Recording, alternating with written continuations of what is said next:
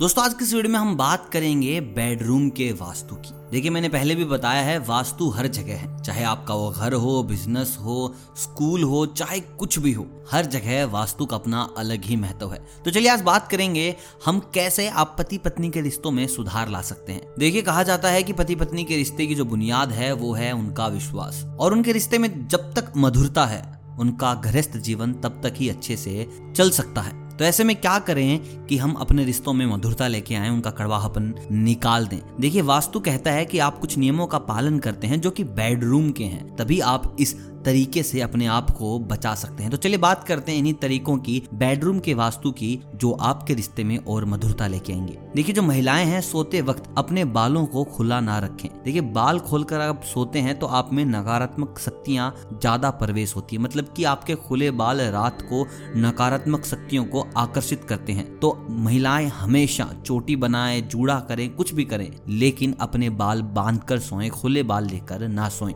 दोस्तों, शास्त्रों के अनुसार रात 12 बजे बाद अगला दिन शुरू हो जाता है, तथा भ्रम बेला से ठीक पहले वाला समय आरंभ हो जाता है। ऐसे समय पर व्यक्ति की मानसिक तथा आध्यात्मिक शक्तियाँ जागृत हो जाती हैं, इसलिए मध्य रात्रि के पहर बाद से ब्रह्म मुहूर्त आरंभ हो जाता है। ऐसे समय में व्यक्ति को अध्ययन, मनन, ध्यान तथा भगवान की पूजा पाठ जैसे कार्य करने चाहिए, कोई नई योजना बनानी चाहिए, और इस समय को अच्छे कार्य में उपयुक्त करें। परंतु इस समय भूल कर भी शारीरिक संबंध ना बनाए। अगर आप ऐसा करते हैं तो आपके रिश्ते में धीरे धीरे कड़वाहापन आने लगेगा, आपके जो रिश्तों की दरार है, वो धीरे धीरे बड़ी होती जाएगी। दोस्तों, तीसरी सबसे ज़्यादा ज़रूरी चीज़, जो आपका शयन कक्ष है, जो कि आपका बेडरूम है, वहाँ पर बिल्कुल उसके अंदर कोई भी मंदिर नहीं होना चाहिए। भगवान की फ़ोटो नहीं होनी चाहिए, जहाँ पर आप पूजा पाठ करते हो, जहाँ पर अपने, जहाँ अपने देवी देवताओं को आपने विराजमान करवाया है, वहाँ पर बिल्कुल भी आप अपना बेडरूम ना रखें, या अपने बेडरूम के अंदर बिल्कुल भी ना रखें। देखिए बेडरूम में जो होगा वो मंदिर की मर्यादा का उल्लंघन होगा। तो किसी भी कारणवश आप अपने बेडरूम में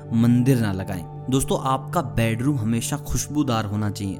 उसमें गंदगी नहीं होनी चाहिए, उसमें धूल मिट्टी जमा नहीं होनी चाहिए। जितनी खुशबू आपके बेडरूम से आएगी, आपके रिश्ते में उतनी ही मधुरता आएगी। देखिए, अच्छी खुशबू आपका मूड झट से ठीक कर देती है। इसलिए कोशिश करें कि आपका रूम हमेशा सुगंधित रहे। अपने बेडरूम में सुगंधित मोमबत्तियाँ परफ्यूम्स चमेली या लेवेंडर की खुशबू का इस्तेमाल करें। दोस्तों, आपके बेडरूम में आपका कोई उपकरण इलेक्ट्रॉनिक उपकरण ना होना चाहिए। जैसे कि आपका कंप्यूटर हो गया, कोई टीवी हो गया, ऐसी चीज़ें बिल्कुल भी आप बेडरूम में ना रखें। उससे कि आपके रिश्ते में दरारें आती हैं। तो अगर आप अपने कंप्यूटर सेटअप को पूरा अपने कमरे में लगा रखा, अपने बेडरूम में लगा रखा है तो पति पत्नी के रिश्ते उससे खराब हो सकते हैं। अगर आप चाहते हैं कि आपके पति पत्नी के रिश्ते में ज़्यादा मधुरता आए तो आप ये गलती बिल्कुल भी ना करें। दोस्तों, आपका जो बेड है, उस पर दो गद्दे नहीं होने चाहिए। कुछ लोग क्या करते हैं, सस्ते के चक्कर में, कंजूसी के चक्कर में जो सस्ते गद्दे आते हैं, उनका इस्तेमाल करते हैं। मतलब किंग साइज़ उनका बेड है, लेकिन जो गद्दे हैं, वो दो हैं। ऐसी गलती आप बिल्कुल भी ना करें। अगर आपका बेड किंग साइज़ है तो आपका गद्दा भी किंग साइज़ होगा। ऐसी भूल बिल्कुल भी ना करें। और दोस्तों, हो सके तो अपने अटैच टॉयलेट का दरवाज़ा बंद रखें।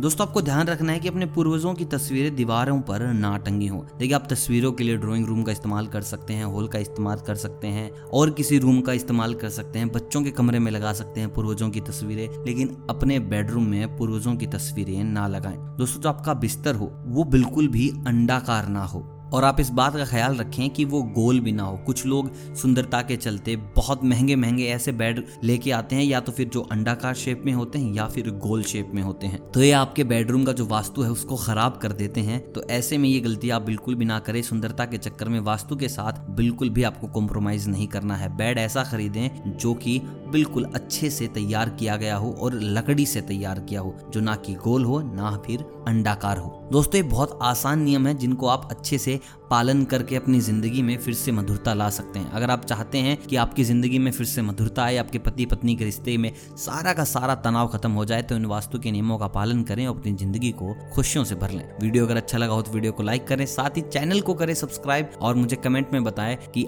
आप अगली वीडियो किस टॉपिक के ऊपर चाहते हैं। मैं मिलता हूँ आपसे बहुत जल्द वास्तु की एक नई दुनिया को लेकर, तब तक आप सभी को अलविदा।